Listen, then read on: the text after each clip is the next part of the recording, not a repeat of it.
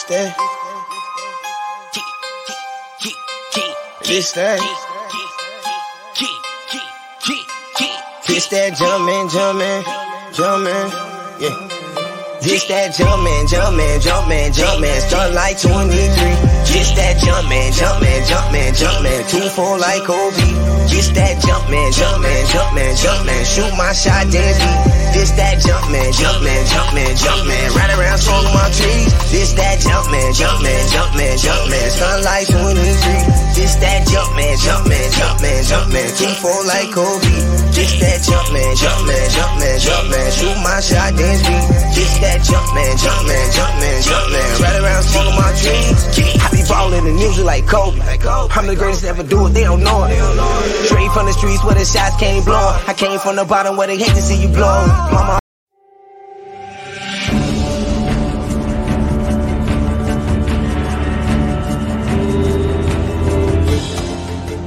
This is 1252 Sports Chicago.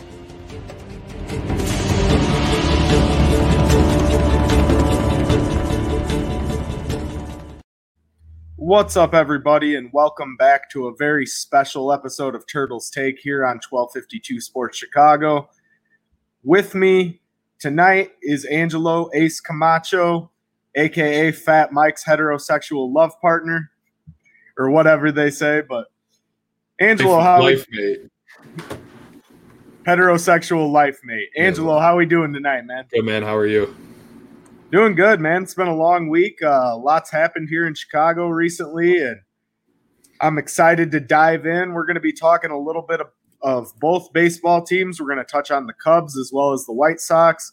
Uh, we're going to talk a little bit of Bears because we got to see a little bit of that 1920 football drive was released yesterday. We got to see a little behind the scenes with the draft process as well as some on field work. And of course, we got the NFL or the NBA playoffs, excuse me, and the fact that LeBron James has been knocked out of the first round. That's always a beauty. So, So got a lot to got a lot to talk about tonight, guys. Thank you for joining us. Uh, we are guest free tonight, so please be sure to be interactive in the chat.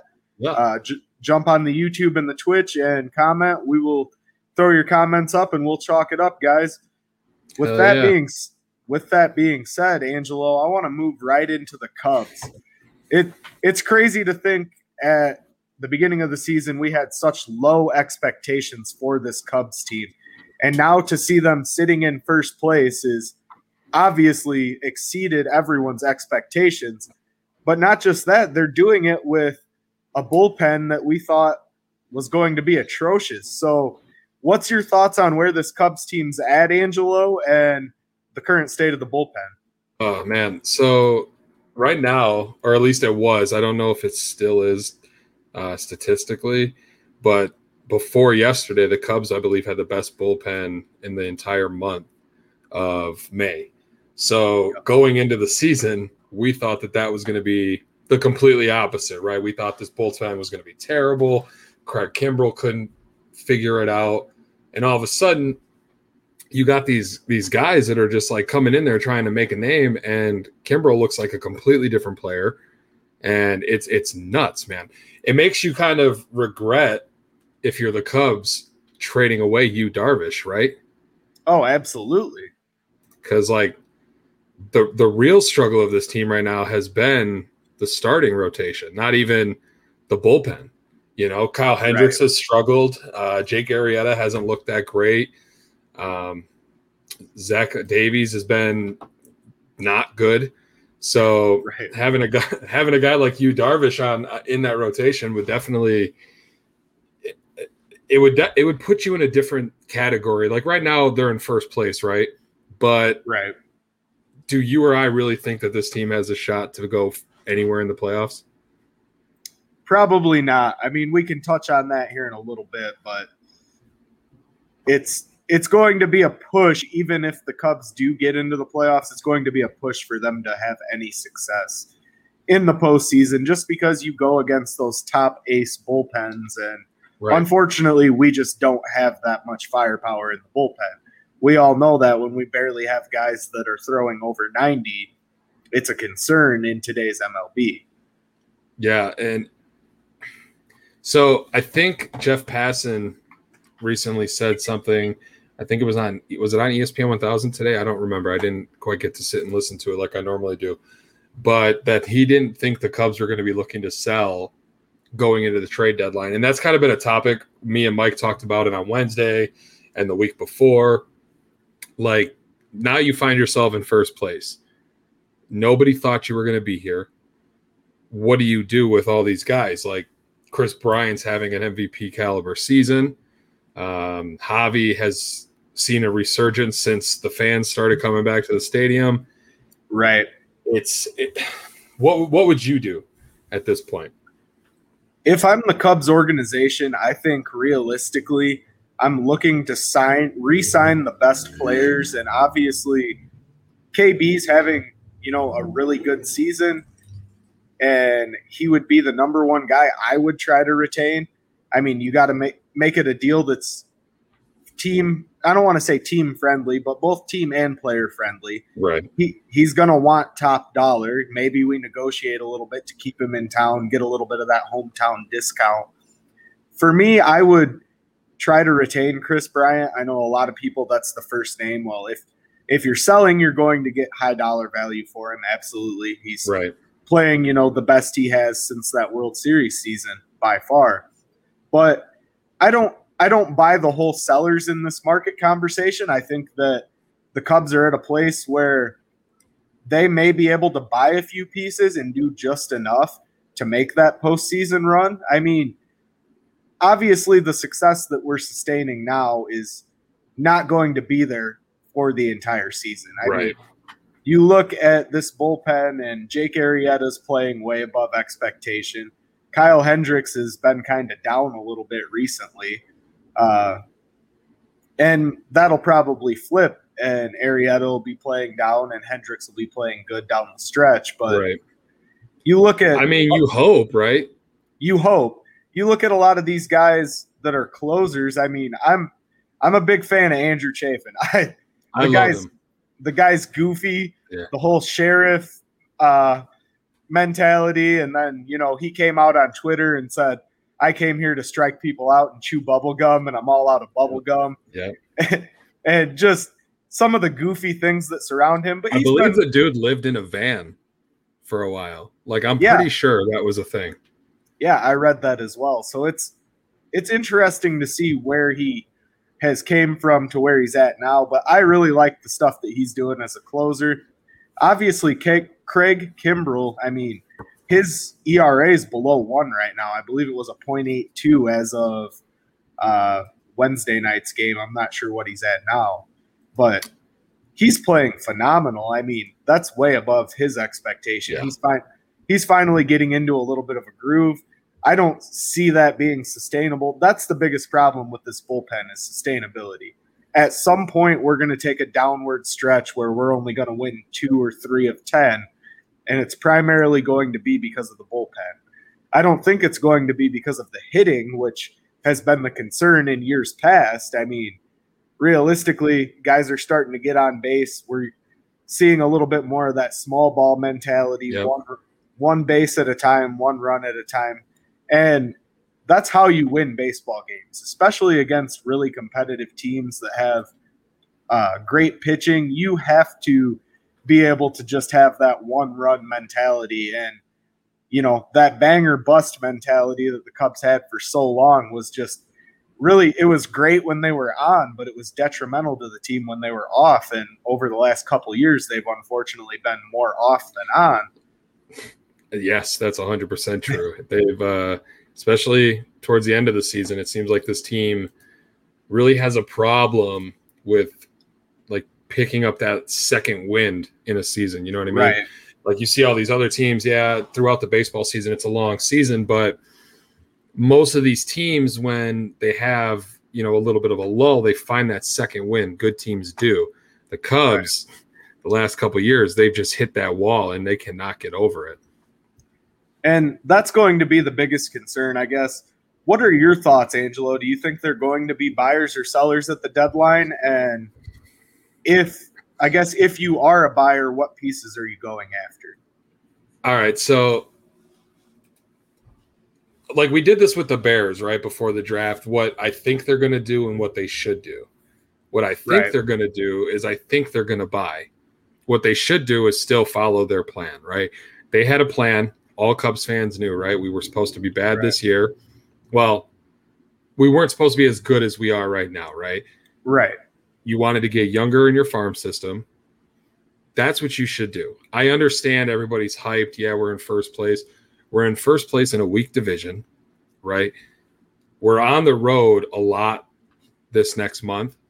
I think Yep. if if you can't come out of the month of June 500 or better, you need to really take a realistic look and be like, "Hey, we're not who we think we are." And obviously, the, the area that they need to focus on is starting pitching, right? Right, Right. now, at least. And what what do they have to bring in a starting pitching prospect or major league ready starting pitcher? They don't have anything without giving up the guys that they don't want to give up. Yeah, that's the biggest concern there is the farm system is not good at all when it comes to pitchers Yeah. here in Chicago. I think everyone that's a Cubs fan knows that. So I mean, everybody that we could bring up would theoretically be brought up right now if they were MLB ready. So if they are buyers, yes, they do have to go after some, some high caliber starting pitching, but then you get into that pickle of at what cost. So do you trade away a guy like Javi Baez to get a couple decent pitchers, or you trade away a guy like Kris Bryant and hope that some team's willing to give you two aces? I I, I It- find it so hard, especially since he's a free agent. You know what I mean? Like it'd be different if he was playing at this caliber with, you know, two, three years left on a on a deal. But what are you gonna you gonna trade away two ace prospect pitchers to bring in Chris Bryant for six for three months? You know what I mean? That's not Right. realistic. At this point, if you're the Cubs, you have to be like, hey, realistically, who can we sign? That you got to know at this point if you're going to be able to sign Kris Bryant, Javi Contreras, Rizzo, all those guys, right? And right. maybe the answer is you just stay pat where you're at and sign the guys that are on this team. Okay. Yeah, you know, I think that that's something that doesn't get talked about enough. There obviously is a possibility that they could just go retain all these guys. They could Right. keep K- KB, Baez, Rizzo, and you know, kind of keep those three at least as their building blocks. Contreras, I mean, Contreras is another big role player on this team, but you know, those four guys, I think you can build something around. Right. I wasn't I wasn't so sure of that prior to this season with the way that Kris Bryant performed last year. I was a little concerned. Obviously, it was a shortened season, so you can't really take much off of that season. I don't think nobody really can. It was short it was shortened because of COVID, but at the end of the day, you just you didn't see enough games to really get averages and really any stats off of guys that were meaningful. So Right, right. Last year was a fluke year. I don't care what anybody says. You don't go into a pandemic, your season gets shut down at the start and expect everything to kind of matter and be as as normal as it usually is, especially stats like hitting and pitching, you know, like right. it, baseball's always been a, a a sport where you got to get in that rhythm, right? You you play long games because it get you got to see a pitcher a few times. You know, you gotta. There's a lot of things that go into being a successful baseball player. Uh, you know, the the the battle between a pitcher and a hitter, the communication between a pitcher and a catcher. You know what I mean? Like all those stats, I feel like for last season should just kind of be I'm not going to say just washed away, but maybe looked at a little differently. Yeah, at the end of the day, they are. I don't want to use the word irrelevant. They're not irrelevant, but Right. they're. It's not something that you can. You can't really look at last season's stats on a guy and say, "Well, this is what he did last year, so I do or don't want him on my team." Right. And like, if we're being realistic here, Kris Bryant hasn't been this Kris Bryant in a few years, right? since No. he got hit with the ball. You know, I think I think that that changed his whole mentality. I don't want to say he played scared, but you definitely saw, you know, a difference in his mannerisms and even when he was at the plate, he was less aggressive and you're starting to see that well, I don't want to say aggressive because aggressive can be taken as a bad thing when it comes to being at the plate. You know, Javi early in the season was aggressive at balls that were four foot outside the fucking strike zone. he's So- aggressive all the time. you know, but realistically, he kind of he got a little bit of that swagger back in his step right this year. I think you're seeing him get a little bit more comfortable. I think a uh, little bit to do with that is his maturation. I mean, he's he's got a kid now, and obviously that changes a lot of people's lives and perspective. And maybe he's thinking more, you know, what can I do for my family long term? And that's be successful in baseball to get a good deal and be able to provide for them. So maybe that plays into it a little bit. Or maybe he's just finally out of that slump that he was in because he got hit in the head. I mean, that's a possibility. Here's his stat line right now. He's a 316 average. He has 12 home runs, 36 RBIs with an OPS of 991. That's I mean, that's solid, man. That's a good stat That's- line.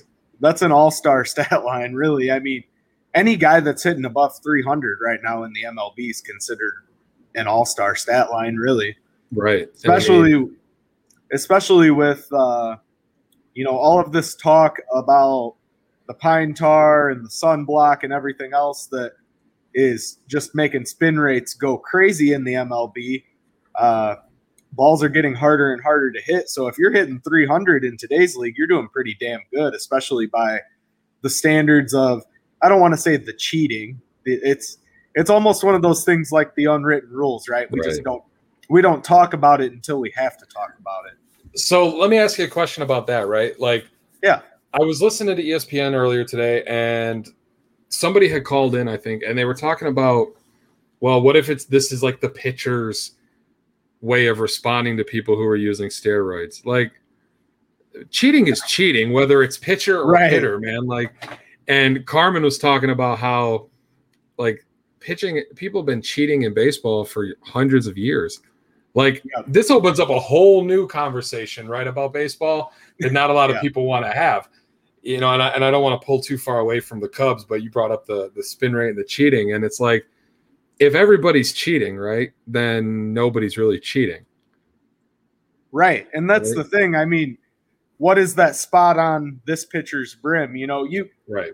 you've seen it when uh, the cap was taken from the pitcher uh, last week. You know, you saw Yep. that clear blotch on the bill of his cap.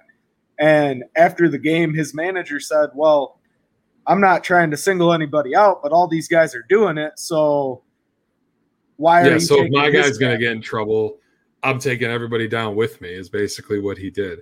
right So which is a horrible ridiculous. mentality to have Yeah. but realistically again as you said if everyone's doing it if everyone's quote unquote cheating at that point is it cheating or is it just something that Right. the, ML, the mlb turns their eye from i mean you know a lot of people talk i don't want to get too far away from our topic either but a lot of people talk about the steroid era in baseball right Oh, I'm You've so got- glad you brought this up because I wanted I was going to talk about this. Nice. You've got you've got guys like Sammy Sosa, Mark McGwire, Barry Bonds. You know, for me as a kid, I loved watching Sammy Sosa play baseball. Yeah. I didn't, you know, and then when it did break that he did steroids, I okay, I get it. It's any PED is bad for any type of sport in that, from, you know, the top down perception, but when you have a guy that's consistently cracking 50 plus home runs out of the park and you know that's exciting baseball right. and and it's almost one of those things that if it makes it more exciting and this person's willing to put obviously the physical and you know mental risks that come with doing that type Right. of stuff if they're willing to do something like that and the game's more exciting because of it i don't i personally don't discredit anything that sosa mcgwire bonds did in their careers because they were doing steroids at some point in their career I, I How do you totally agree, man. I, I agree. Like, like the idea to keep certain players out of the Baseball Hall of Fame for steroids. I get it. There, I get the argument of well, they cheated, they shouldn't be, and they shouldn't reward cheating, right? But like this has just come up, right? All of a sudden, all these pitchers are doing this too. So if everybody's cheating in a sport, or if everybody's cheating in a let's you know a game of Monopoly, right? Everybody's pulling some money off, then nobody has a competitive advantage. Right. You've So- leveled you've leveled the playing field because everyone is cheating in the same mannerisms. And Right. you know, with this pitching situation, it's different. It's well documented, you know, that it's been going on for a number of years. And now finally the MLB's collecting balls, they're collecting hats. And from what I've heard, they're very I, I don't want to say disgruntled, but upset about the number of substances that they're finding on Yeah. balls, the number of substances that they're finding on hats. So it's almost like, oh my God, we didn't know you were doing this. But us as the common fan watching a game and you see a blotch on a guy's hat this big, you know something's going on. We got a we got a comment here in the chat. Today's cheating is child's play as opposed to doing something like players sharpening their spikes on purpose to slice up someone who tries to tag them. And since we're talking about cheating in baseball, how do you feel about the Houston Astros and what they did in 2017? So Oh, okay, real quick. I don't know who this is because they're not on our Twitch or uh, YouTube channel, so I can't see who's saying this. But I will say this: I'm not in favor of cheating, right? right.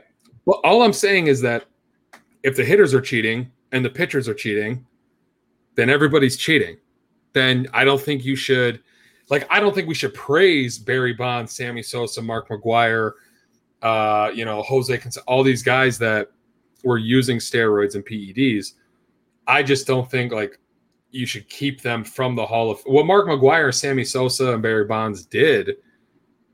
It really kept baseball alive, if you think about it. You know what I mean? Like baseball Right. was dying out, and these guys, uh, McGwire and Sosa, that race was what brought people back into watching baseball. You know, and what they did, what they accomplished, is Hall of Fame worthy. You know, but you're not going to keep them in, okay, because they cheated. But now, all these great pitchers, right? Well, what if they were all cheating? Now that's going to be the question. So I think like Pete Rose, right? There's a big thing. Pete Rose doesn't belong in the Hall of Fame because he bet on games, whatever. The dude Right. was phenomenal, right? He definitely deserves to be in the Hall of Fame in my book. Do you put it in there? Yeah. Why not put it in there? Like, oh, Sosa should be in the Hall of Fame. He, you know, Chicago Cub, cork bat. Boom, there you go. That's Right. all you gotta say Or people make their own decision about that. Now, as far as the Astros is concerned, I mean that not yeah, that everybody was was, stealing signs. right, and and that led directly to them winning a championship. It's not like all these all these pitchers are cheating, right? But everybody's kind of on the same playing field as far as that cheating. This was cheating that led the Astros to have a major competitive advantage on hitters and cause the other team to do worse because of it leading them to a championship victory. So that I think is a little worse. I yeah, I think that's a little bit different. Again, you know, like you said, if everyone if all of these pitchers around the league, and it's been well documented that it's not just one, two, or three teams, it's every team in the league is getting hats, getting balls taken to be examined. And I think the MLB is going to come out with something next year once they analyze all this evidence and say, all right, guys, we're we're good with the pine tar. The pine tar doesn't do anything for spin rates, but all this other stuff, I don't even know some of the substances they're putting on their hats. I mean, none of I us heard do. like sunscreen and all that kind of stuff, man. Yeah, and it it makes you wonder if you look at the velocity and the spin rates, how they've increased and how much harder it's getting for players to hit. There's got to be a direct correlation there. I mean, right. I mean, Anthony Rizzo was on uh, Cap and Hood yeah, uh, la- what two weeks ago or three weeks ago maybe and said something about like you know the spin rate that these pitchers has is ridiculous and and that he wouldn't be surprised if something like this was to come out and sure enough you know this is exactly what happened is they find out that these pitchers have been using substances to make that spin rate go go faster. You know what I mean? And yeah, I'm not like a super baseball nerd, so like spin rate, I'm not really sure how much it affects. You know, like how much it affects a hitter. I know that the hitters look at the spin of the baseball to determine kind of the trajectory of the ball. Yep. So I'm sure faster spin rate would make it more difficult to determine when it's going to break and all that stuff. I might be completely that, wrong. That's just no, my and that's that's exactly guess. from you know breaking it down as easy as possible. That's essentially what it is. Is a batter looks at the spin rate to know uh, how the ball's going to break, kind of identify the pitch and know their timing, right? So if the spin rate goes up consistently around the league, it makes it harder for hitters to hit because they're used to a baseline spin rate, and now they're seeing uh, much higher spin rate because right. of these sunscreen and baby oil and all this other shit that pitchers are deciding to rub on their on the brim of their cap before the game. Like I've never once gone out to the beach and put sunscreen on the bill of my hat my because hat. I was I was worried my hat was going to get sunburned. Like, yeah. Oh, it reflects that, dude. That's the most corny excuse I've ever heard in my life. Exactly. You got caught. Own it. Move on. Right. You know, I it's, almost like that Tom Brady situation, right? With the balls, the deflating of the ball, right? If he would have just come out and said, Hey, I like my footballs deflated a little bit more than usual. I didn't know that it was this big of a deal. I'm sorry. It would have been over, done with. Move but on. Instead, exactly. right, you got investigations and all this stuff. Like, you got caught. Own it. Say, Own whoops, it and, take your suspension and, and move on, you know? Exactly. I agree. Now, going back to the Cubs here, Angelo. So we just saw our Cubs take a, a pretty bad loss last night.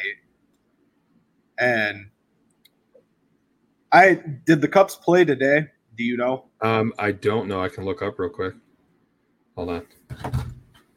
I believe today's the second of four against yeah, uh, the Giants, but I might be wrong. I think you're right. I think they played late. They do. They play at eight forty-five tonight. Yep, that's right. So, well, it's a good good thing for us. We got that coast game, and we'll be yeah. able to watch it once we're done here on yeah, the show. Once the but, show's done, yep. Uh, no, I'm just wondering. Do you think that the Cubs will stay in first place over, let's say, the next 15 games? Uh, I I hope they do. I don't think they will. I think you're going to see them kind of come back to life. I think getting all those fans back at Wrigley last month and yep. At, you know the I just think that the bullpen played too well and I know that sounds funny but like you eventually expect this bullpen to come back down to earth, right? And when right. that happens, if your starting pitching is still kind of in the area it's at, you're going to lose a lot of games. Oh, so, absolutely agree. I think like you said, I think we're going to see this team come back down to earth within the next 10, 15 games. And it's going to be unfortunate because I would love to see this team ride this mini wave of success they've had so far, but it's not sustainable, not with the talent level that we have. I mean, unless these guys just continue to have breakout, unbelievable seasons, which is highly unlikely, we're not going to see this much success moving forward. No. Now, with that, I do want to take a quick break here, guys. We're going to talk some White Sox. Before we do that, we're going to take a quick word here from one of our sponsors, uh, Nick and Ivy Brewing in beautiful downtown Lockport, Illinois.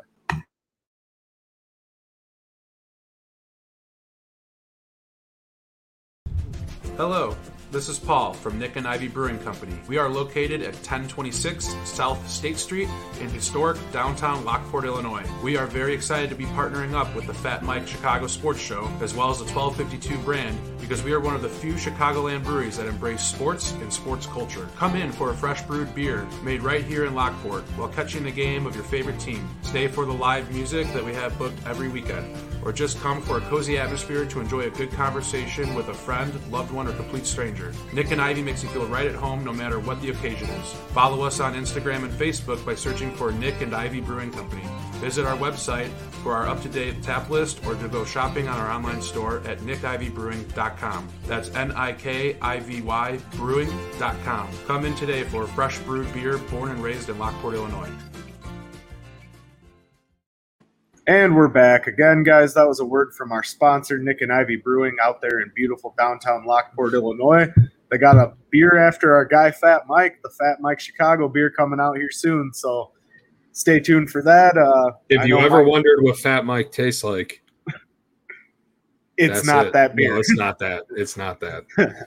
Don't I Oh. don't want to ruin uh, ruin people's appetite.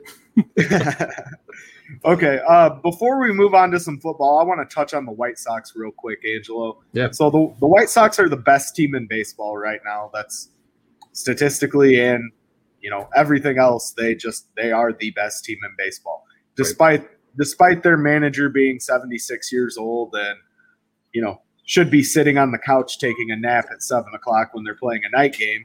Instead, Tony La Russa is taking a nap in the dugout. But moving on, realistically, the Cubs are, I'm sorry, the White Sox are the best team in baseball right now. Everybody's hitting is starting to come around a little bit better than it was at the beginning of the year.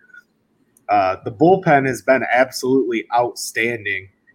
Uh, I mean, I can't say enough about the Sox bullpen. You've got so many guys there. Lucas Giolito's playing at such a high level, and you know all of their starters have been consistent over this last 20 games, and I think that says a lot about the farm system that the, the Sox have in place and their ability to develop players and bring them up. Everything's finally starting to come together for that team Mhm. all the way around. And as much as I'm a Cubs fan, I I'm a Chicago sports fan, right? So I love seeing other teams in Chicago be successful.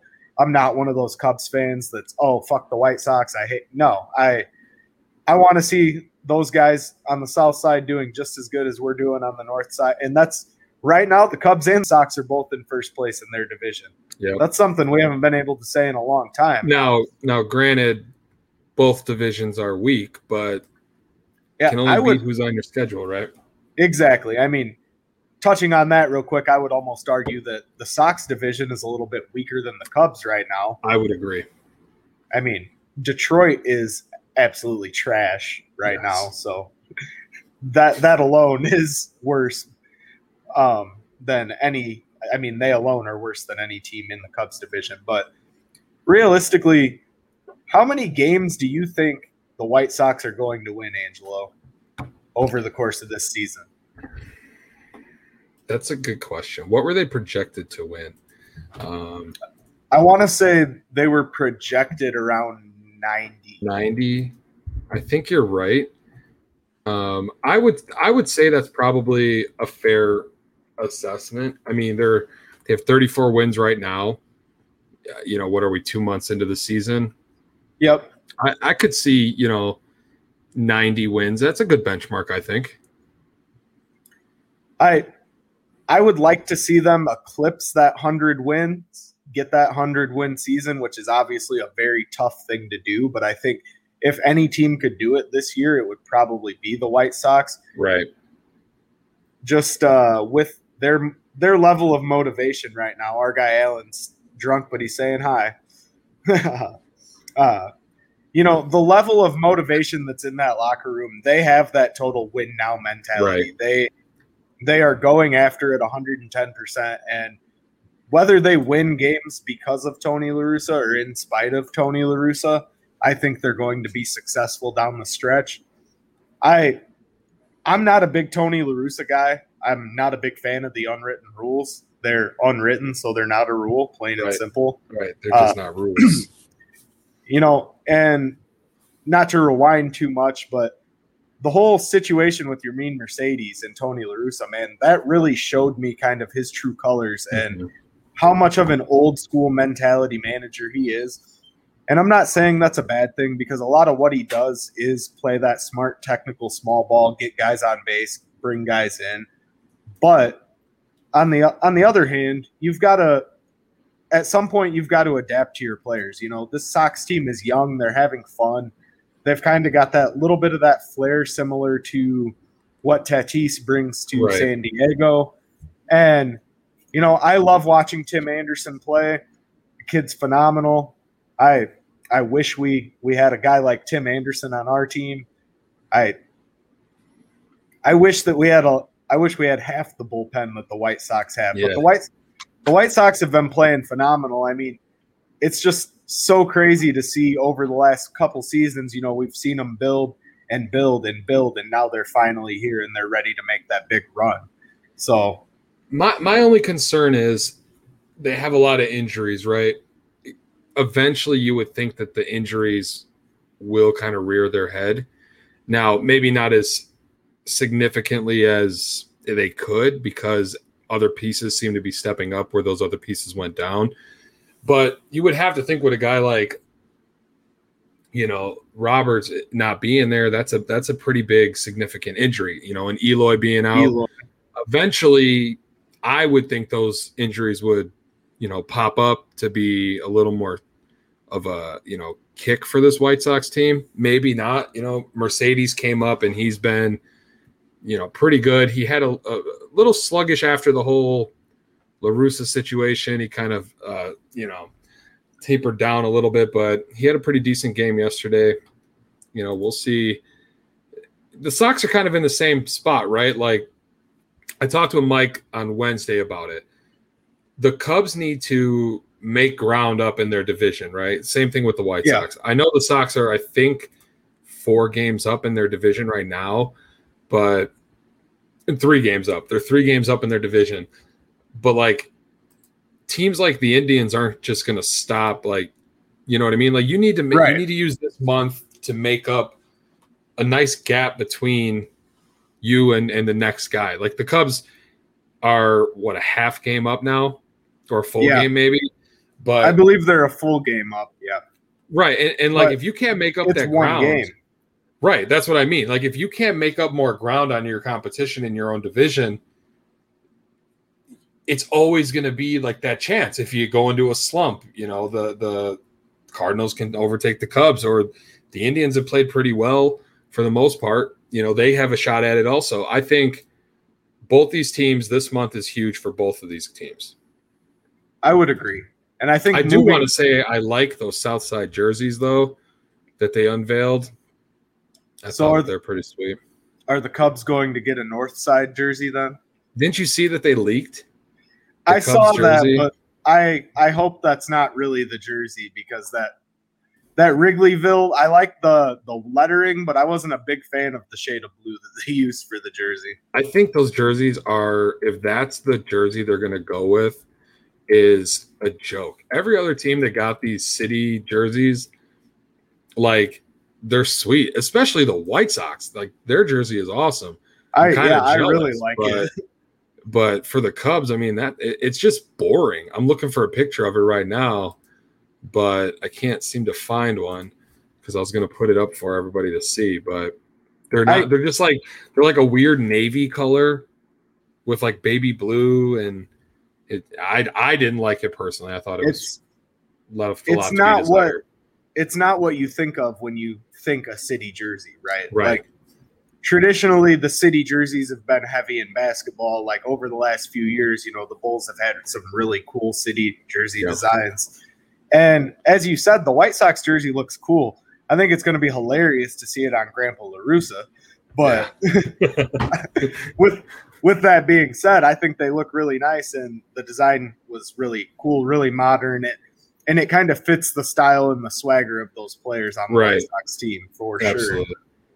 And then the Cubs come out and they just have this pale navy blue off putting, like, okay, it says Wrigleyville in cursive, cool, but it's not not anything that I would spend 120 plus dollars on. No. I'm not like I'm not a big jersey guy myself. I used to really love jerseys. I never the only jersey I ever bought myself was a Brian Urlacher jersey, and that was a long time ago. But right, I wouldn't buy that jersey. It didn't it, like the the whites. If I was a White Sox fan, their jersey is something I'd be like, hey, that's a cool jersey. Even if I don't wear jerseys often, I think I would still buy that just to have, you know. But the Cubs oh, one, I, agree. I, I'll pass on that. Yeah, I agree. Hopefully, it's a little bit different when it comes out than what was leaked, but we shall right. see. So we talked the White Sox and their record. We talked about their bullpen a little bit man, that team is just on fire right now. And I'm mm-hmm. hoping I'm hoping that both the Cubs and the Sox are in the same position a month from now. and we can just keep talking about how great Chicago baseball is because Yeah. at the end of the day, I'm, I'm wearing my Central Division champions White or Cubs tee right now. If you know both the Cubs and the Sox win their division, I think that'd be great for the city of Chicago. It'd be very interesting to see. So why not? I I'm think it would in. lead to a lot of bragging rights if, uh, like, picture these two meeting up in the playoffs and the World Series is uh, d- d- North and South side going against each other. That'd be wild. I don't think the, the, the Cubs are even going to sniff No. the World Series, but. But they- if by some miracle we go out and we're buyers and we find some, you know, one or two elite starting pitchers that we can entice to come over here to the north side, not saying not saying at all that will happen, but if we can by some miracle make that happen, right. then we might be talking about a whole different team. Uh who was it I heard today that was going to become available at the deadline? Uh, I want to say it was Scherzer from the National. Uh, yeah, I think you're right. I'm not sure though. I can look that up too. Um, I I would love to bring him over to the Cubs. I would I would sign that guy if he was available in a heartbeat. yeah, absolutely. Um, yeah, it says it looks like they're exploring a Max Scherzer trade.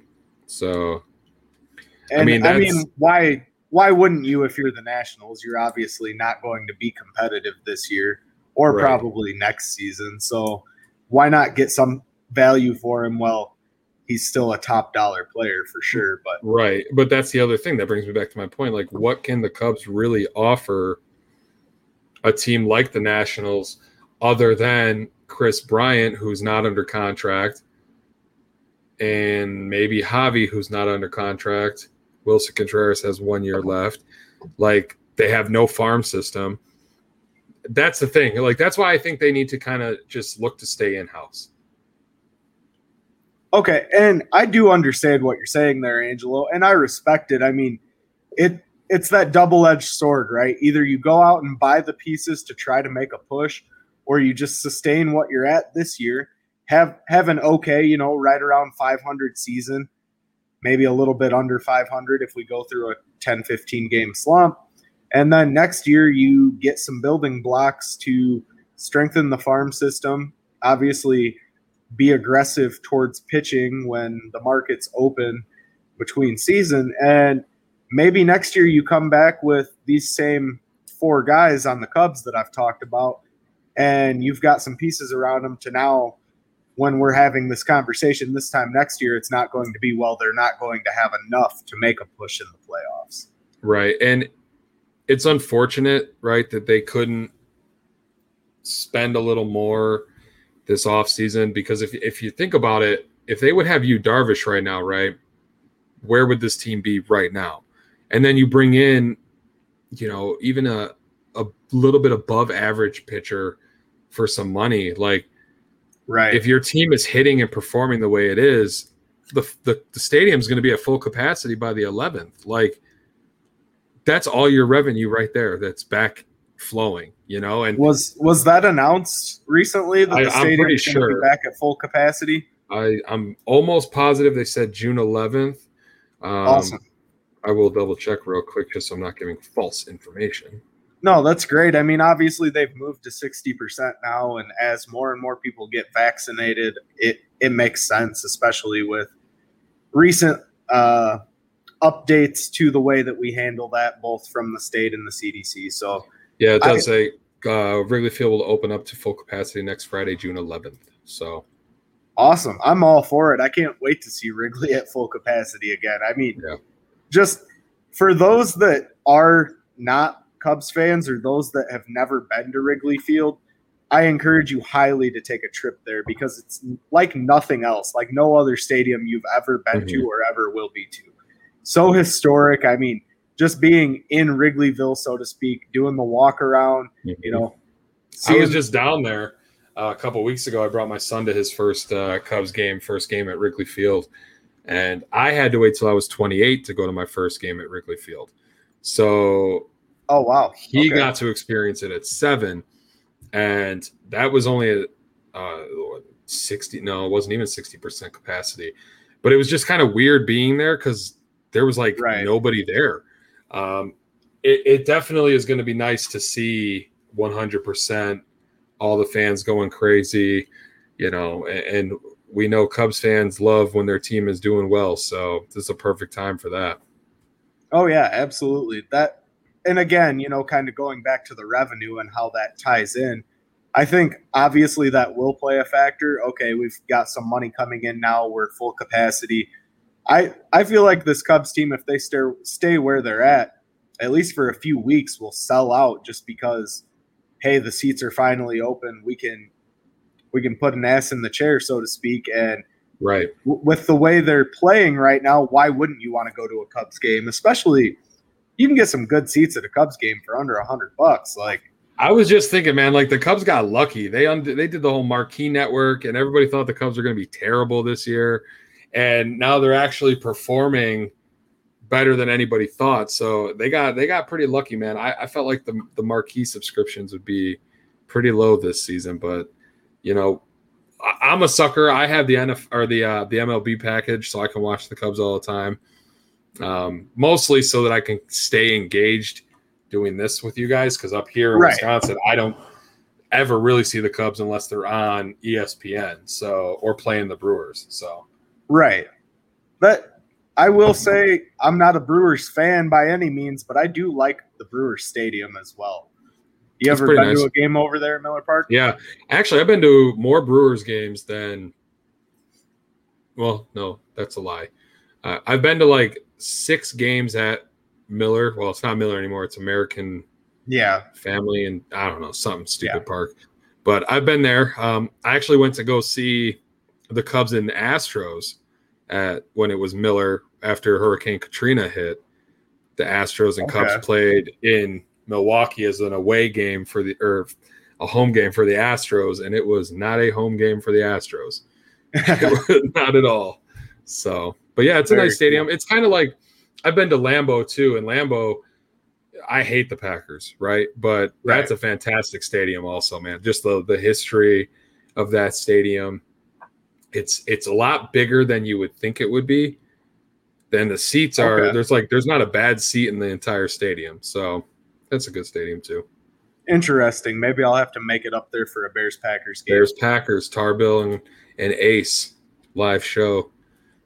Well, we are definitely going to get out to a game together this year. We're going to make that happen. But of course, once we nail that down, what game we're going to go to, then we can schedule something uh, interactive after the game to kind of do a live show right sweet. there right there from Soldier. That'd be cool. Hell yeah. Before we jump into the Bears here, guys, we're going to take a quick minute to hear a word from our sponsor, the Jonathan Darren team with the Coldwell Banker Real Estate Group. Hi, I'm Jonathan Darren, licensed real estate broker with Coldwell Banker Real Estate Group in Homer Glen. Are you looking to buy or sell? Have you been disappointed in the past? The Jonathan Darren team with Coldwell Banker Real Estate Group focuses on providing you with a concierge level of service during the process of buying or selling. We are a service oriented team with a fresh and professional approach to selling real estate. Our goal is to combine knowledge, skills, and passion to exceed our clients' expectations, and most of all, we truly care. We are a knowledgeable real estate team focused on offering expertise and innovative solutions for our clients. The Jonathan Darren team has five full service real estate brokers and a dedicated full time marketer servicing all of Chicagoland. We will customize a detailed plan around your timeline for a sale, purchase, investment, estate, or other needs. Real estate transactions can be stressful, but don't need to be. Let us handle it for you. Visit our website, homesbyjdt.com, or call 708 308 1938 today. Expect better in real estate. Choose the Jonathan Darren team. Call Mark Bellotti, the best fucking lawyer in town. All right, guys, uh, that was a quick word from our sponsors, uh, the Jonathan Darren team with the Coldwell Banker Real Estate Group. If you're looking to buy a home in the area, be sure to reach out to John and his team. They're the best. And then Mark Berardi and Associates, uh, our other spot, another one of our sponsors here at 1252. I don't have the read with me tonight, but Mark and his team handle everything. I mean, Will's Trust Estates, they're the best in the area. They've got a big group of, or a big team ready to service any legal needs that you may have. So be sure to reach out to Mark and his team if you're looking to do anything lawyer related in the in the whole state of Illinois. So yeah, the whole state, which is that's a big state. So No kidding. You ever you ever drive from Chicago all the way down to the southern tip of Illinois? It's horrible, but I had to take a trip one time when I was mm, 19 for work. I drove from where I live now to Quincy, and that was a miserable drive. And that's pretty close to the southern tip of the border, and it was yeah boring drive. Oh, absolutely. Nothing but corn and Yeah. highways. Yeah, But- a lot of people don't realize that. You know what I mean? right? So- Uh, we we got a comment here in the chat. Mongo Palooza tomorrow, absolutely. Uh, out there at Mongo McMichael's restaurant in Romeoville, they're having an event, fundraiser event for him. It's going to be outstanding. Uh, our guy Fred Huebner's going to be out there. I believe Fat Mike might be out there as well. It's going to be a good time. Uh, if you're in the area and you can go out to Mongo's, definitely stop out and help support him. Uh, obviously, everyone knows that he has unfortunately been diagnosed with ALS, which is it's, a very terrible disease. yeah, it's a tough disease. Uh, I had a family member pass away from it a few years back, and so I know it at a personal level. It's it's nothing to play with, guys. It's nothing I would wish on my worst enemy. And if you can make it out there to support Mongo and you know hang out, have a good time. Uh, Fat Mike will be there. You know, Fat you'll have a Mike will be time. there. So yeah, absolutely. Uh, Fre- like I said, Fred Huebner's going to be out there, and I'm not sure, but I do believe some of the ESPN guys are going to be out there as well. I, I think our buddy Allen's going to be out there. I'm I'm not sure if I'm going to be able to make it. I'm going to try to get down there. I would love to be able to support that cause and you know get to hang out with Mike and Allen and Fred and all those guys down there. So I'm hoping to be able to go down, even if it's just for the day. But we'll see. I yeah, I hope I can make it up. It's not down for me; it's up, but hopefully I can get out there as well. Uh, only time will tell. We'll see what tomorrow brings. But if you're in the area and you can go support Mongo, please do, guys.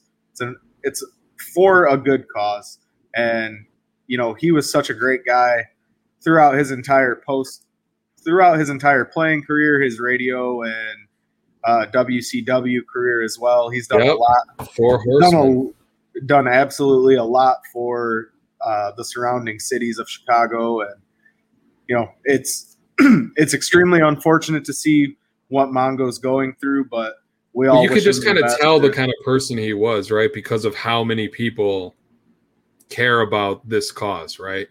Like if if this was just somebody, it might not be getting as much traction, but people like the kind of person that he was, man, clearly he touched everybody's life that he entered. So make sure you guys are trying Oh, to, you know, go there, help him out. They also have the Team Mongo page on Facebook that has a link for um, his GoFundMe page where you can make donations on there also. yeah, I saw that just uh, eclipsed 200k today, so Yep. really speaks volumes to the individual that Mongo is. Yep. Uh, moving forward, Angelo, I want to talk about the Bears a little bit. So, did you have a chance to watch the newest episode of that 1920 football drive that the Bears released So I yesterday? I, watched a believe it little was. bit. I watched a little bit of it. I didn't get to watch all of it yet, but I watched the beginning. I watched up until Teven Jenkins was picked. Okay. So yeah, obviously a lot of that episode focused on the draft and kind of showed us the draft room and how ecstatic everyone was. You saw Matt Nagy hugging sweaty Teddy when they made the Justin Fields pick and sweaty Teddy. I still Okay. I still think they should get rid of that guy, but you you saw so many you know behind the scenes bits and you saw justin at his house and how excited he was to be coming to the city of chicago and my favorite part of the whole episode which what i want to fast forward to was they highlighted some interaction between coach Lazor and coach flip with justin fields and you know obviously it was some some film from rookie minicamp and a little bit of ota but as small of a sample size as it was, it was really interesting to see how highly the coaching staff speaks of Justin Fields already. That Yeah. to me, that was quite pivotal. I'm you've got a guy who's just now learning a, a new playbook in and out and has came in, he's making the right reads already. He's throwing balls to receivers on the run on time very accurately, which is something we didn't see with Mitch Trubisky. I didn't want to say his name, but I just did. Uh, you know, you know, and it, it really makes you wonder: Is this going to be the Russ Wilson and uh, who was it, Matt Flynn Yep. situation there in Seattle all over again? I think it almost has to be to a certain extent. I don't want to beat the dead horse. I've brought it up before, but there's so much excitement around Justin Fields and you know his ability to play the quarterback position at an upper echelon that we haven't seen in Chicago. I don't want to say in a long time, uh, ever. We have never had a top tier quarterback in Chicago, Angelo. Do you agree with that? Uh, obviously, Cutler was probably the closest thing to a, you know, that upper crust of quarterback class. But even that was, you know, you never knew what Cutler you were going to get. I will never say a bad thing about Jay Cutler because he was my No. favorite quarterback to this point. But yeah, nobody, Justin Fields, we have this thought, right? Because of the type of quarterback he is and who he compared himself to was Russell Wilson, right? That's why, Right. like you said, you know, the Russell Wilson situation in Seattle when he got drafted. But it broke today that, you know, the Bears promised Andy Dalton that he was QB1 for week one. Yeah. You know, I heard that, and it's just like our guys Carmen and Jurko over at ESPN 1000 said today. That that was a conversation at best. It was, "Hey Andy, we're bringing you here. We think you're better than Nick, so you're going to be the starter week one." Well, plans plans change. I'm sorry. It, Promises are made to be broken.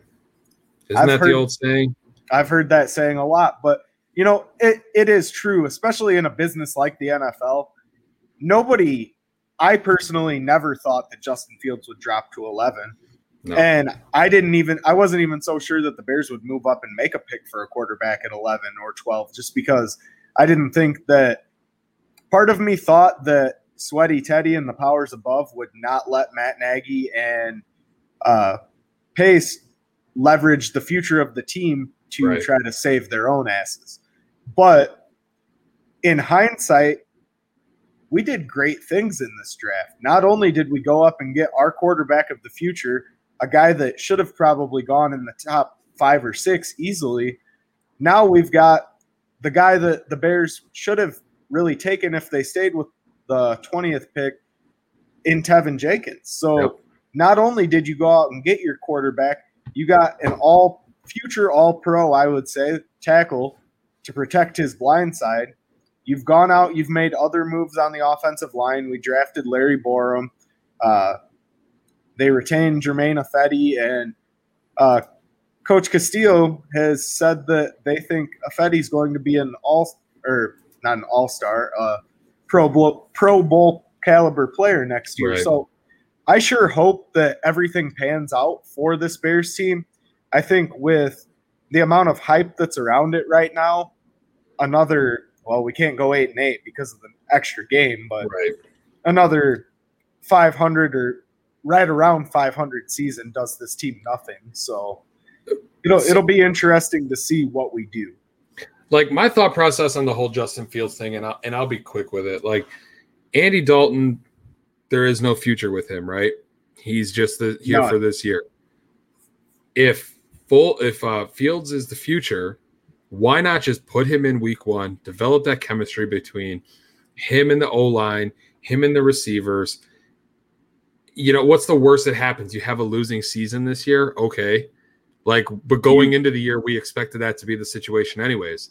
Why not give this kid the chance to get experience, play with these young guys, you know, and then next year, when hopefully you're able to kind of, you know, spend a little more money, you can revamp that defense because that defense is getting old It is. Right. and they're not going to be the same here in two years, right? So, Will he be ready? Darren saying here in the chat, will Fields be ready? So he, it do, doesn't matter though. Like I get it. If he's the guy that everybody thinks he is, everyone. Oh well, what if you stunt his development? Then he's not the guy, right? Right. If he's the guy you think he is, then playing him week one, if he struggles, he'll figure out a way not to struggle. He'll overcome that. You know what I mean? Right. He'll And go putting through him some, in. Go he'll go through some growing pains for Right. sure. I mean, every rookie does, yes. but I think putting him on the field week one, if he just comes, and it's obviously contingent on camp. If he comes into camp and just plays outstanding, and he's clearly the better quarterback out of, I don't even want to say the three because Nick Foles is obviously the third Right. string no matter Right. what. But if he comes out the better quarterback of the two, and he's just clearly superior to Andy Dalton in every category, how could you not start him? even if he's not superior, if he's the same, if him and Dalton are on the same exact playing field, they're both the same. Why wouldn't you start Fields over over Dalton? Period. Right? I- like if he's significantly worse, which I doubt, but if he is, then yes, I understand starting Dalton, letting him have, you know, clearly he's not ready. But so Dalton plays four or five weeks, right? What in that four or five week span could happen, right? You could lose wide receivers, Right. you could lose offensive linemen, you know, and then you're going to throw him out there with guys that might not be the pieces that he needs to to go, right? Right. So then we're then we're going into this next year. Well, you know, he didn't have, you know, Darnell Mooney was injured and and this guy was hurt and blah blah blah. The defense was this and that. It's not even just about the players though. Like we need to see if Matt Nagy can be the coach that he was brought here to be, right? The Like- offensive guru. Right. Like if you're gonna, that's his guy, right? So let him do his thing. Because Right. what if this year goes through with Andy Dalton, right? And Field starts next year, and we find out Matt Nagy's a terrible play caller. Well, we already kind of have that assumption, but that Yeah, he's, he's just that. a terrible coach, right? Now you're in an even bigger situation because now you have to go get a new coach for this kid two years into his development. That's going to mess everything up again. It's just uh, it, I think it's only positive to start him week one. I'm in the minority, maybe, but that's just me. You know, I do agree with the points that you made there. You don't gain any value if him if him and Andy Dalton are on the same plane. You don't gain any value by starting Andy Dalton. You know there's no way in hell that Andy Dalton's going to start this entire season for one. Right. It's not it's not a matter of if, it's a matter of when. right. So, you know, you put all your chips on the table and going in, you say that. Why not start him as soon as you think he's ready? And I think he'll be ready week one. The I kid literally scored higher on a football IQ test than any other college athlete that's ever been tested. That's huge. Yeah, He rem- he remembered he remembered a play that Matt Nagy asked him about pre-draft and repeated it perfectly to him on draft day. Yep. Like that's those are things that you can't discredit. And to see going back to 1920 football drive and you know the Bears presentation of that, to see Coach Lazor and uh, Coach Flip speaks so highly of him already, and you know, I, I heard them screaming on that presentation. You know, way to go, way to hit the numbers, great job. That's how you throw a ball. That's how you hit the seam. All of those things. Don't get me wrong; they're not going to show the botched throws. They're not going to show bad highlights on something like that. That's a Bears media driven event. But at the same time, I haven't seen anything. I haven't seen anything bad. The media spoke very highly of how Justin was when they were able to attend OTAs there last week. Like, why not start the kid if he's ready? Mhm. The future is now mentality, hundred percent. You know what this whole like since the draft process really has shown a light on was just how little faith they had in Mitch Trubisky, right? Because Zero. you never heard them talk this way about Mitch. Like No. with confidence, like, oh, he's working on this, or or you know, we want him to get better at that. Like what they've talked about with Fields is that he's he's where they want him to be. He's the guy they brought in who they thought he was going to be. And poor Mitch, you know, this guy right here, Oh, he always looking, always looked lost. And it just, it You know- really, you're not allowed to put that puppy dog face shit up on my show. it always just, it, to me, that's what really stands out about this whole thing is as much as people wanted, well, is it Mitch or is it Nagy? Like the whole organization never really seemed to talk this way about Mitch. Right. No, not even his teammates. I mean, what who was it? Eddie Jackson got kind of caught on Instagram Yeah. or Twitter, one of the two. Instagram Uh, Live, I think. Instagram Live when they made the pick. He said, and I'm paraphrasing here, we got a real quarterback or something of that Yeah. effect. He stopped like, man, we himself finally got before he, ourselves a real core. You know, Yeah. yeah, he stopped himself before he said it completely, but everybody knows that's what he was thinking. And I think that's one thing with the defense when we talk about their uh, hopeful resurgence this year under Sean Desai is that defense is going to play a lot harder if they know they have a quarterback in the backfield that can score points. right. It's Like that team will know. That team's going to know if Justin Fields is ready.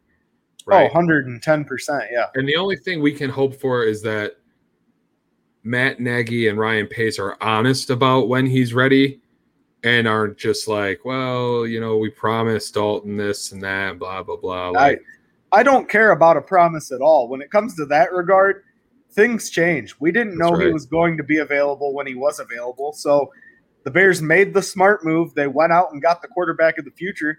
Sorry, Andy, you're on a one year deal. You're making fucking $10 million to be a backup potentially. that's right. Let me Uh, tell why- you, it could be worse.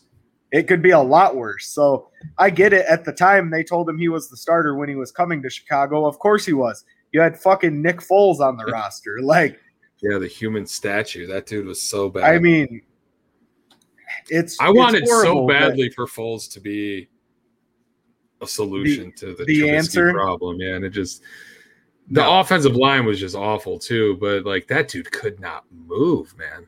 if the offensive line was above average, I think Nick Foles probably could have had some success because we saw it with Philly, right?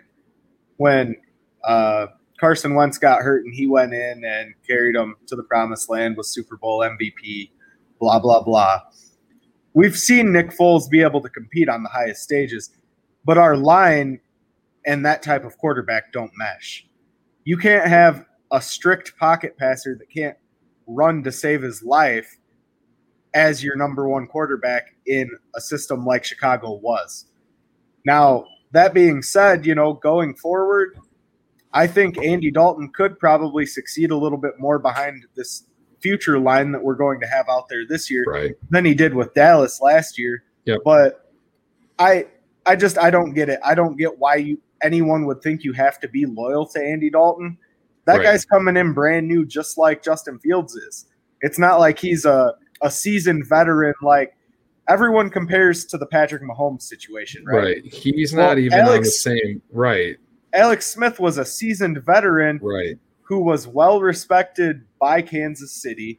You know, he did just enough as a starter. He Alex Smith, I always say, was a great game manager. He's Yeah. not a guy that's going to go above and beyond to win you a game, but he's a guy that will keep you in every single game. Right. And he played with a hell of a lot of determination. And then obviously, you know, he had that injury. He came back and still played with determination and was a game manager as well. But it's it's one of those things where the situations were polar opposite. Alex Yep. Smith was good enough to be a starter at that point. I mean, Well- obviously, it came to the end of the season, and they just saw, okay, we have something special in Patrick. We're going to let him start. I think he only started week 17 Yep. of his rookie year.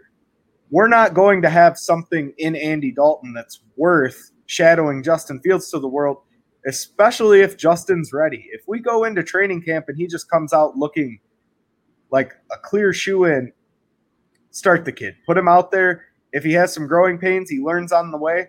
So be it. If he's as good as we and everyone else thinks he's going to be, he'll adapt and he'll move forward with it.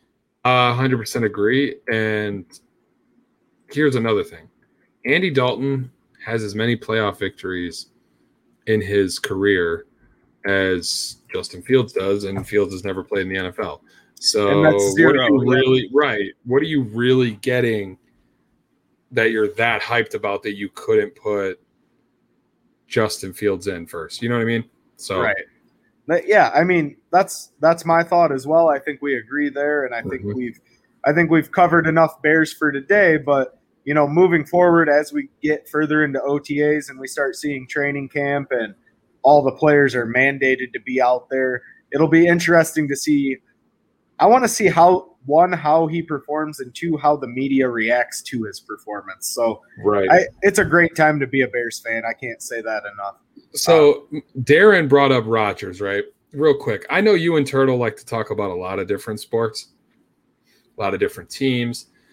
I got this buddy, right, that I work with. Yep. He came in the other day to work. He goes, he goes, man, I just read this article that Jordan Love is looking really good in camp and blah blah blah. and he's trying to convince, I think himself, that the Packers going from Aaron Rodgers to Jordan Love is going to be just a seamless transition.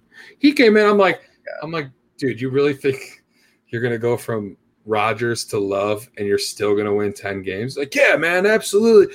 Dude, No, some no way. listen. I know a lot of Packer fans in this area. A lot of you are my friends. It that's not going to happen. Like it's not. You know how I know it's not because if Love was that guy, they wouldn't care about all this Aaron Rodgers stuff. Period. End of story. Right? Like if if We- Love was as good, then the Packers would just move on from Aaron Rodgers. We we have Darren here saying in the chat, no way, it's Favre all over again. But Yep. I I agree. And just to touch on that real quick, Angelo, the statistical probability of the Green Bay Packers having three back to back to back Hall of Fame level quarterbacks is sub one percent. It's time for the Packers to have a shitty quarterback. I'm so ready for the Packers to have a shit quarterback. I'm not gonna So I- lie, if they get another Hall of Famer, I'm gonna be kind of pissed. Like Right. What are they doing up there in Wisconsin at Right. that point? But yeah. You know, you know, realistically, it's statistically not probable that they are going to get another top tier quarterback in Jordan Love. Right. And again, if you were so sure of this guy, you wouldn't be going out and getting guys like Blake Bortles and you know other roster fillers. I, they signed another quarterback too. Yeah, some Like- like, third stringer from another team. I don't know. I, I think Aaron Rodgers is. I think Aaron Rodgers is as good as gone. I think uh, when he has to report and he doesn't, I think you'll see him traded, and I think you will see him traded to the Denver Broncos. So if the Packers were smart, right? The Texans still want to trade Deshaun Watson. I'd be like, hey, I'll give you Rodgers and our first round draft pick next year for Deshaun Watson. Boom. Because then you get Deshaun Watson as the Packers, and the Texans get Aaron Rodgers, and it'll probably piss him off, so he won't be happy either way. Well, I'm not going to comment on that scenario, Angelo, Yeah. because I, I want to see the Packers have a crap You're, quarterback. you're right. You're right. So send him Right. to Denver for Drew Lock and Jerry Jerry Jeudy, and we'll call it a day. I like it. and give us a well they'll get a bunch of picks in return obviously Right. too but you know i even if it's just for one year what would i would feel so much better as a bears fan to see justin fields come out in his rookie season and beat the packers twice because they don't have aaron rodgers or Yep. I would I would feel great if they do have Aaron Rodgers and he goes out and beats the Packers oh, Well, twice. yeah, of How- course. obviously, I mean, how crazy would that be? We can sit and talk what ifs all day, but realistically, I'm just looking forward to seeing Justin Fields take the field, no pun intended. And I'm hoping that Aaron Rodgers isn't in our division come the start of the season, but only time will tell. That's Real right. quick, guys, we're going to take a quick word from our one of our sponsors, the White Oak Farm venue out in Michigan City, Indiana. Honey, will you marry me? Yes, yes, yes! Let's get out of here. Come to Indiana's premier venue. Come to the farm. Come see all the wildlife. Come to White Oak Farm Venue in Michigan City, Indiana.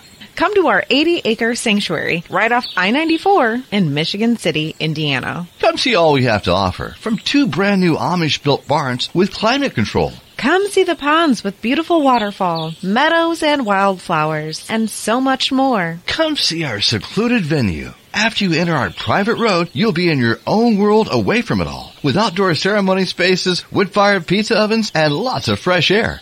Come enjoy Northwest Indiana's premier wedding venue, where you gather with your family and friends, stretch your legs, and enjoy the most memorable day of your life. Visit White Oak Farm Venue at whiteoakfarmvenue.com or on Facebook slash Instagram.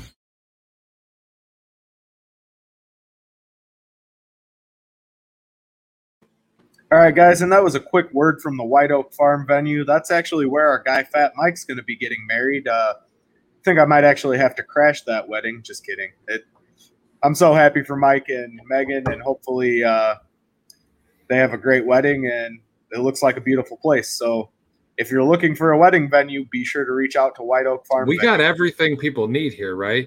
You get married at White Oaks, then you call John for a house, and then you can call Mark Berardi when your marriage goes to shit.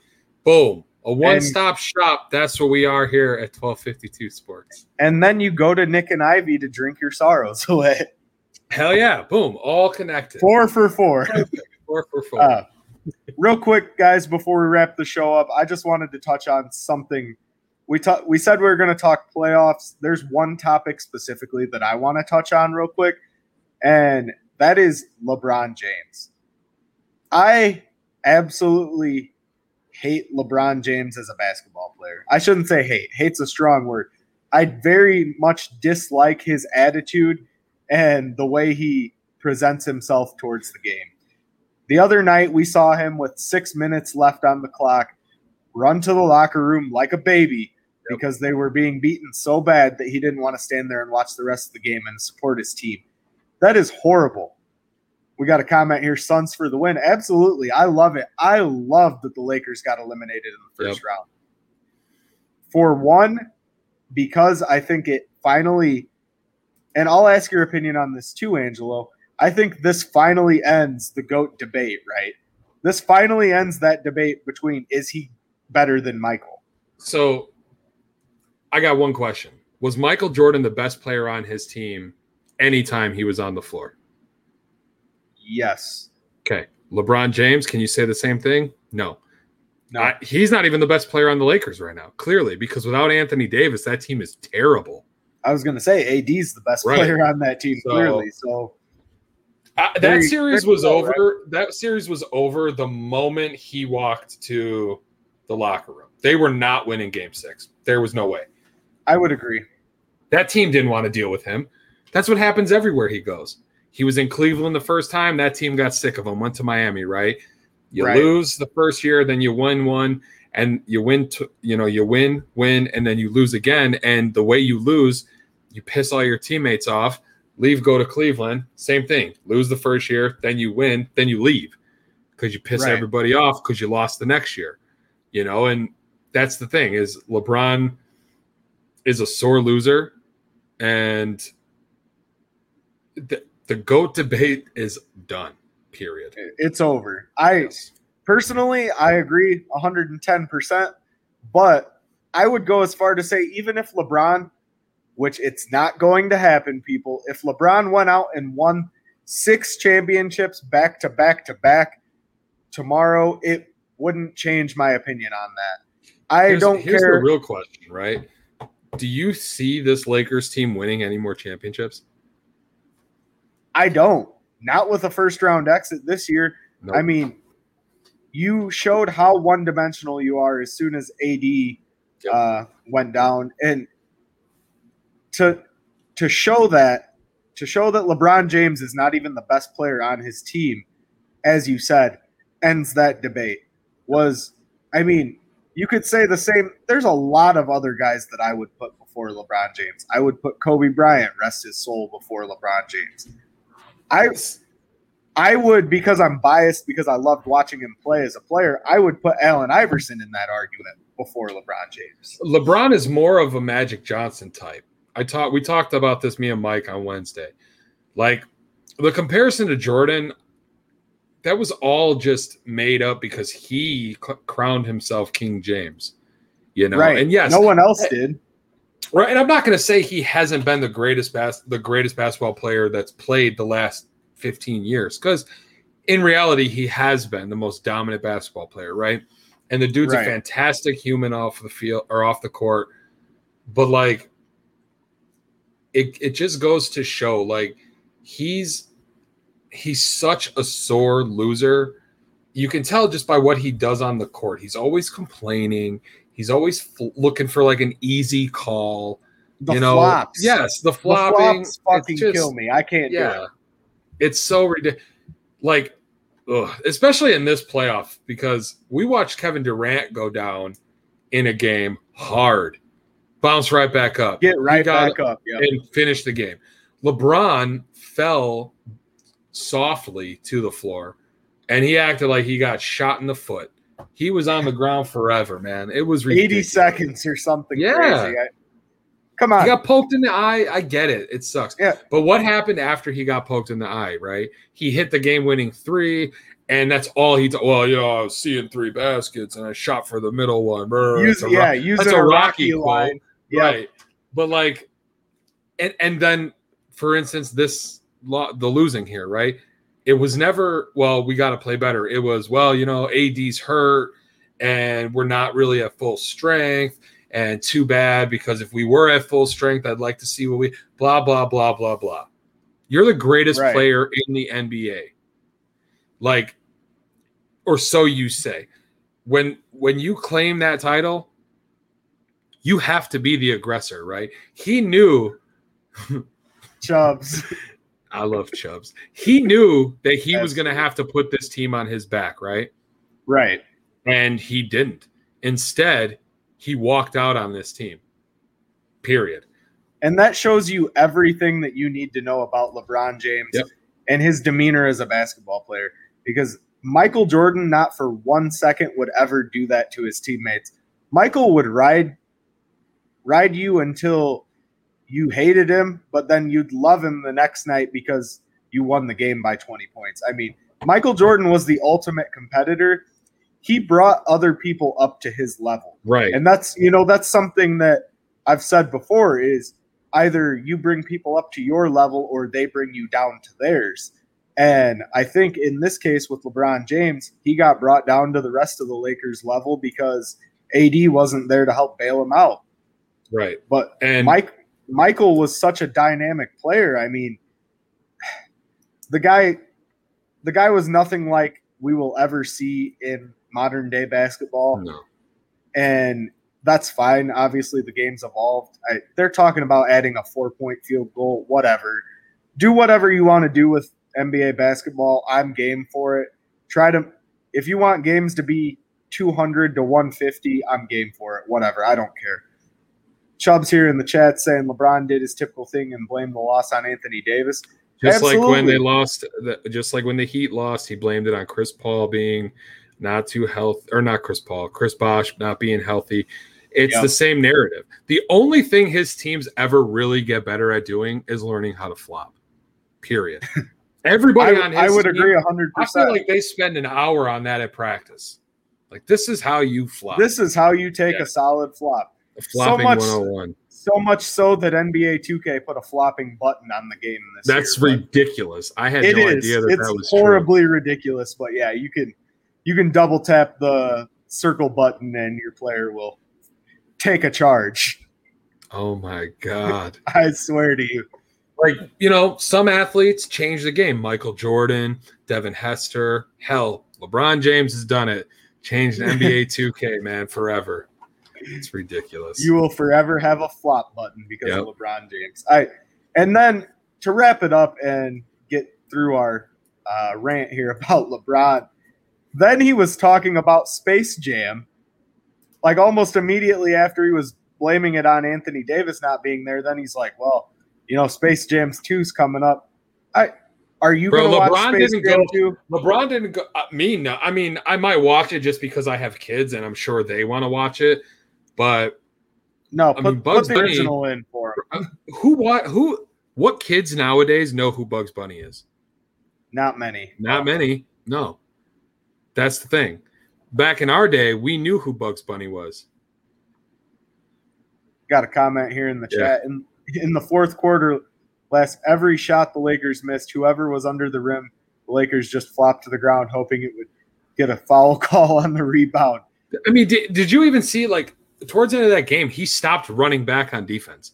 He just started Yeah. walking the court. Like, like okay, so we all You are a professional. right. A lot of our guys that watch us listen to ESPN 1000, and I can't remember if it was Meller or Jeff Meller or Danny Zetterman that are on with Kap and J Hood, but one of them said something like, "LeBron has embraced the role of being like the role model, right? He he's embraced that, but then you're going to act that way. Like that's not you're not showing."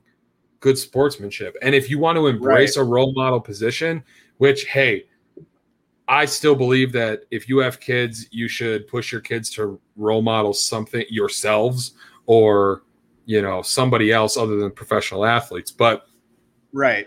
if you're going to take that stance and be like, I want to be a role model for kids, how are you going to act that way when you're losing?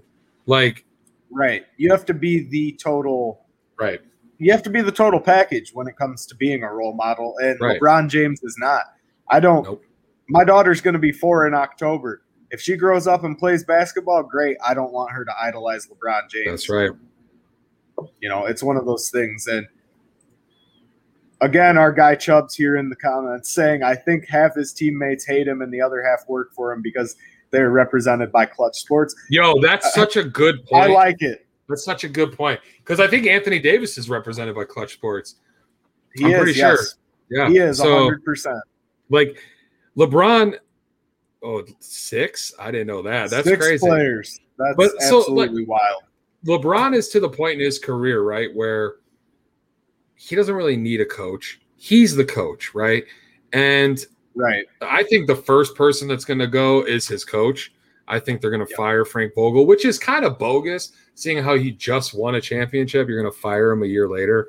Whatever. It's LeBron James. He'll bring in some guy that he wants, like he always does. But it's. It, Yeah. Let me ask you this And question. The cycle quick. will repeat. Go ahead. Right. So the bubble last year, right? There was a four month break between the end of the season and the bubble. Do you think if that bubble never happens that the Lakers win that championship? I don't. I don't Honestly, either. I- that gave four months to LeBron and Davis to to rest. I I don't think LeBron has that that next like go button that he He used to doesn't. have. He doesn't have that that full speed in the tank that he Yeah. can kind of turn on when he needs to anymore. For sure. Right. You've def- you definitely see him play somewhat fatigued down the Yeah. stretch of the season now, and and it shows again not just in his attitude, but just in how he's developed as a player as he's Right. aged.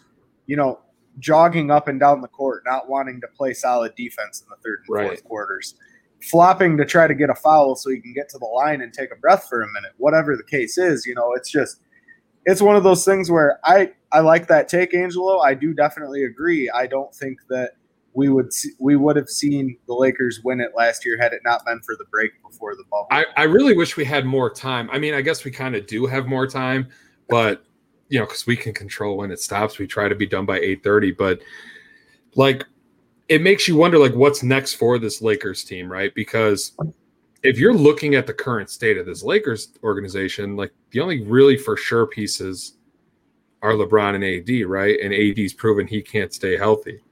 So, Right. what are you going to bring in? Who's going to want to come and play with an aging LeBron and Anthony Davis that's never healthy? It's not like it used to be, right? Where when he went to Cleveland, he had just had, you know, some great seasons with Miami. He's coming back to Cleveland. Let's get a couple pieces and we're good to go. Like, this isn't that anymore. Like, you're not going to get a guy like Dame Lillard who's already on a team that's struggling and hurt all the time. Why would he Right. want to come on to the Lakers?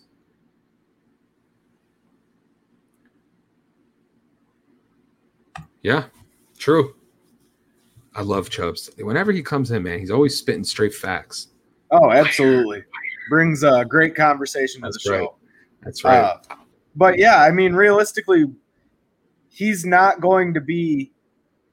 I would say the Lakers are not going to be the team that's going to attract big names anymore. Any team that Le- LeBron James is on is not going to be the team that attracts big names. I mean, we saw it with Brooklyn, right? You got Kyrie, you got KD. I personally, I just want to say I am a big Kevin Durant fan. I've always loved watching that guy. He's just such a great three level scorer. He plays good defense for his size, and he's a fun basketball player too. to watch. Yeah, I mean he's a fun player to watch. But you you go and look at that Nets team. You've got him. You've got those two. You've got Blake Griffin now as kind of a backup role. Uh, you know, just so much. James Harden, obviously, even Right. though I wasn't happy with the way he left Houston. You've got so much talent on that roster. Chubbs is saying Kawhi Leonard and Paul George went to the Clippers and they grew up Laker fans. That's how much they didn't want to play for LeBron. Absolutely. I think Now- that I do want to say, man, Kawhi Leonard has really disappointed me in these playoffs, man. Like you come to Los Angeles, right? And he made it a point to be the anti LeBron James. He went to the Clippers because he wanted to be the Clippers were better than the Lakers, right? That's what he wanted. And Right. they have not lived up to that hype. They're going to get eliminated by the Mavs. And you got to look at that team and say, okay, well, two years in a row, you guys have underperformed. I wouldn't be surprised if that gets blown up also. You know what I mean? Yeah, I don't disagree, but also the Dallas Mavericks have Luka Doncic. Who I- next year will probably be the best player in basketball. Yeah, absolutely. I I would argue that he probably was the best player on a subpar team this year. I mean, I, other than other than himself and Kristaps Porzingis, who who do the Mavericks have that's a top tier player? Nobody. And I would Kristaps Porzingis hasn't even been performing at a top tier. So you've got literally Luka Doncic out there scoring 42 with a line like 42 7 and 7 in a game. That's outstanding. I don't care Yeah. who I don't care who you are. That's good basketball. So How do the Mavericks just draft all these European guys that are so good? Like, like Dirk and then Dirk now, and now now that Luka, Dirk's yeah. gone, you got Luka I don't maybe it's some ties within the organization. Like Chubb Chubb's he here saying count the Clippers Clippers, are- out yet. I, I, listen, Ah. Chubb's like, I want to see Kawhi Leonard win because I like Kawhi. I like him as a player.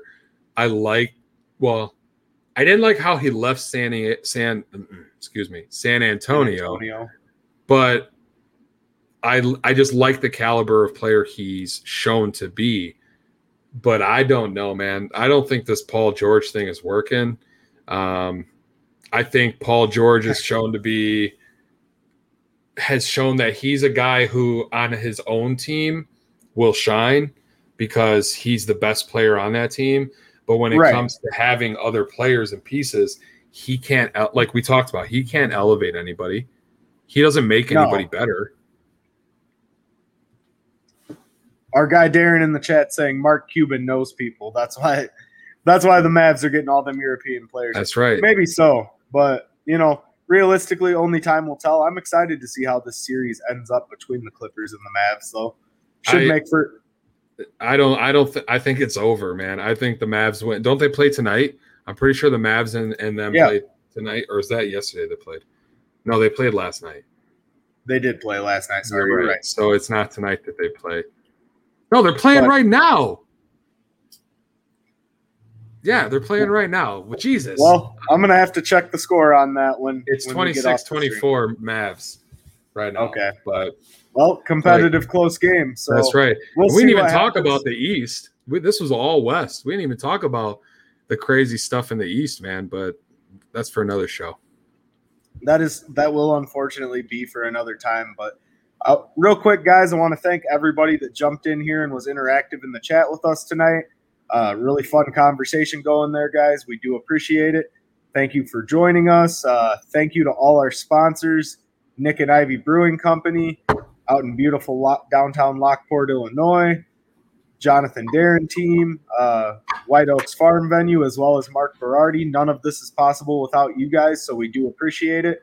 And to those that are listening to this on the podcast uh, version, once it's downloaded, we appreciate you as well. Thanks, everybody, and have a good night.